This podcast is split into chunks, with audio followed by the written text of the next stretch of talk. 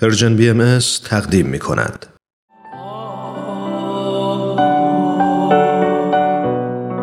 آموزش برای گفتمان نوین اجتماعی عنوان سخنرانی دکتر بهروز ثابت هست که دومین بخش گزیده های از اون رو در برنامه این هفته گزیده های از یک سخنرانی میشنویم. همونطور که حتما آشنایی دارید دکتر بهروز ثابت نویسنده محقق علوم اجتماعی و استاد فلسفه و علوم تعلیم و تربیت و مشاور مراکز آموزش عالی آمریکا هستند و این سخنرانی رو در 28 مین کنفرانس سالانه انجمن دوستداران فرهنگ ایرانی ارائه کردند. با هم بشنویم.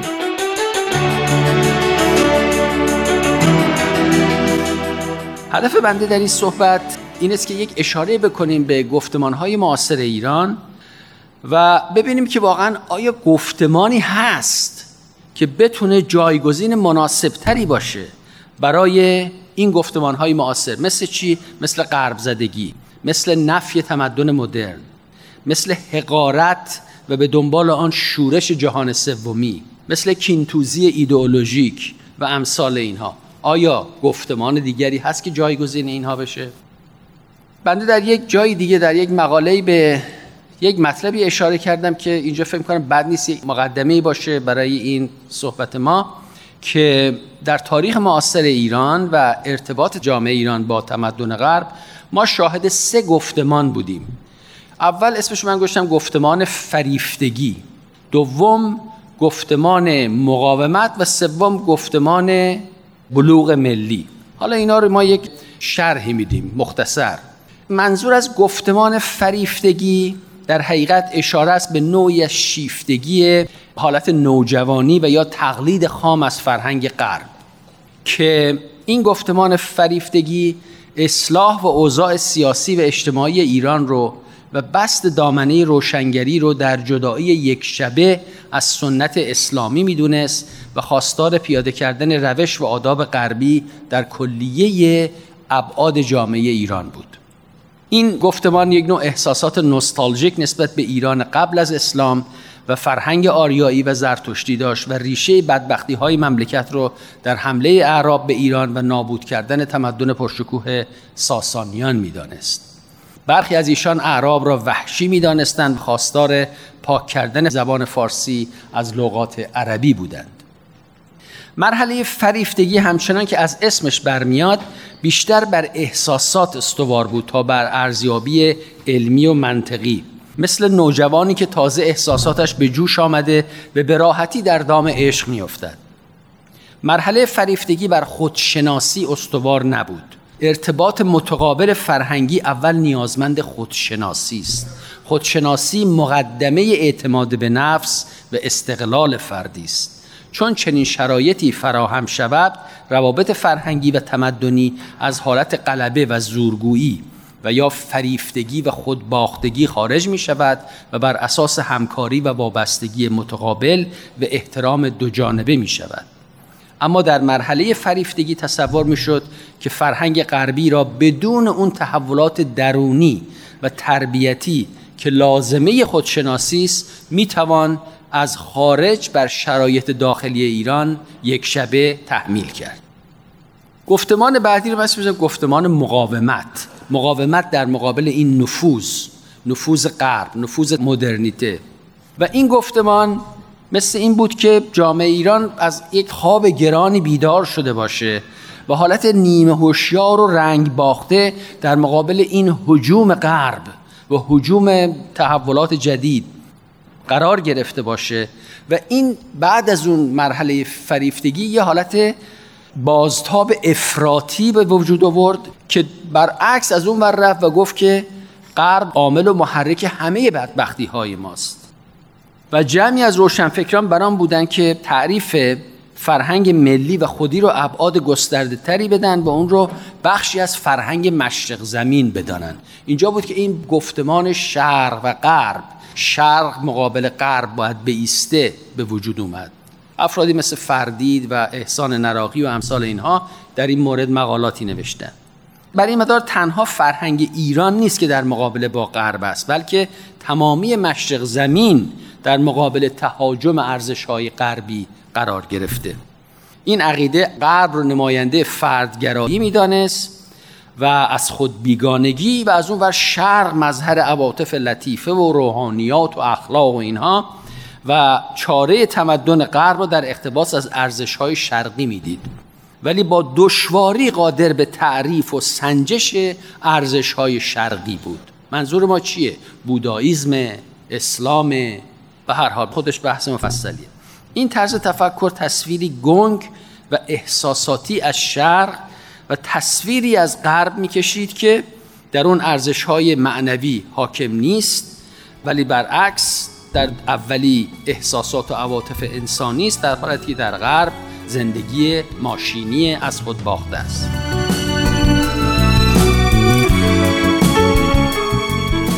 شنوندگان عزیز رادیو پیام دوست هستید و با برنامه گزیده های از یک سخنرانی همراهی می کنید بعد از لحظاتی موسیقی ادامه این برنامه رو با هم دنبال می کنید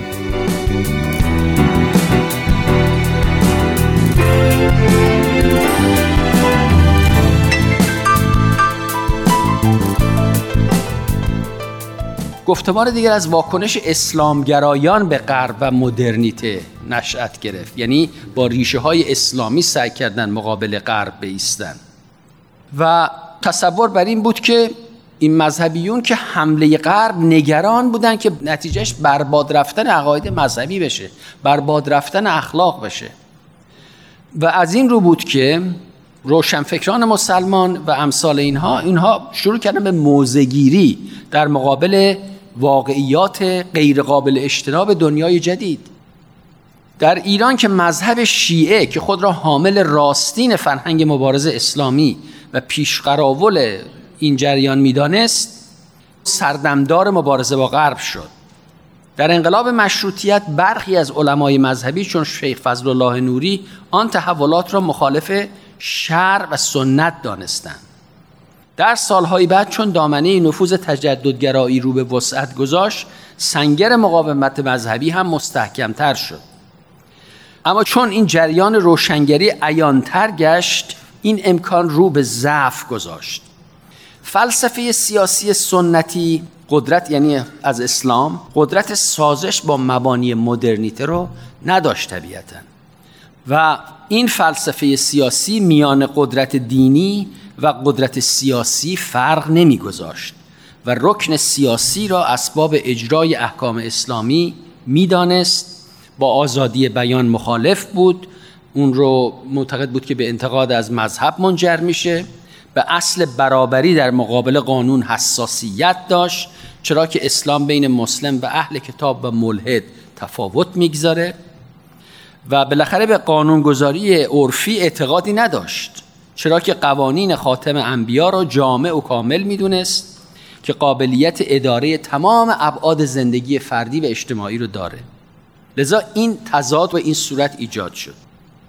مقاومت مذهبی در این دوران از تحولات بین المللی و ظهور و بروز جنبش های آزادی بخش ملی هم در سایر کشورها در مصر در هند امثال اینها و بالاخره از اندیشه های چپ متأثر شد بهره زیاد گرفت تا مبانی تئوریک خودش رو چون خیلی مبانی تئوریکش ضعیف و ارتجاعی بود. لذا دست به دامن جنبش های ملی و مدرن زد و در این حال از جنبش چپ عقاید مارکسیستی هم بهره گرفت تا یه خورده پایه های ایدئولوژیکش رو محکمتر بکنه. و به دنبال اون بود که امثال جلال آل احمد و علی شریعتی و اینها پیدا شدن عده زیادی از روشنفکران و دانشجویان رو به خودشون جلب کردند و یک گفتمانی رو به وجود آوردن به اسم گفتمان دینی انقلابی اسلام سیاسی و امثال اینها. و سعی کردند که مذهب رو به عنوان یک قوه طوفان برانگیز تبدیل بکنن و سبب سقوط رژیم شاه رو فراهم بیارن. و بالاخره گفتمان مقاومت نوع سوم هم از همونطور گفتیم از جریان چپ متأثر بود. و از عقاید مارکسیستی که البته اونم خودش بحث مفصلی داره برای که وقت ما کم زیاد به اون نمی‌پردازیم. ولی به هر حال این دیدگاه های مارکسیستی هم تأثیری عمیق بر انقلابیون مسلمان و ناسیونالیست داشت. و اما گفتمان دیگری که آرام آرام در زیر پوست فرهنگ و جامعه ایران در حال رشد بود و موضوع صحبت امروز ماست گفتمان بلوغ ملی و پیوستن ایران به جریان در حال تکامل فرهنگ جهانی است. این چیزی نیست که بگیم از کی شروع شد. این شاید از بعد از مشروطه از یک جهشی برخوردار شد. به احتمال زیاد فجایع چهل سال اخیر در به وجود آمدن این طرز فکر بسیار مؤثر بود. نه تنها به وجود آمدن در بارور شدنش. و حتی می‌تونیم بریم به گذشته تاریخ فرهنگ ایران. در میراث فرهنگی ایران هم کم و بیش آثاری از این رو میشه دید که خفته بوده ولی دوباره زندگانی آغاز کرد. همونطور که گفتیم این مرحله عبارت است از نوع خودشناسی ملی و بروغ فرهنگی. در این مرحله تاریخی جامعه ایران پس از خودباختگی اولیه و تظاهرات مبارز جویانه ثانویه اعتماد به نفس خود را باز یافت و جلوه های هویت ملی را با پیوستگی به فرهنگ جامعه انسانی ترکیب کرد. و بر این اساس که تمدن یک مجموعه ای هست که از رودخانه هایی که به یکدیگر پیوسته باشند به وجود میاد. و این تمدن یک تمدنی است که جهانیه و از تمام فرهنگ های عالم باید بهره بگیره.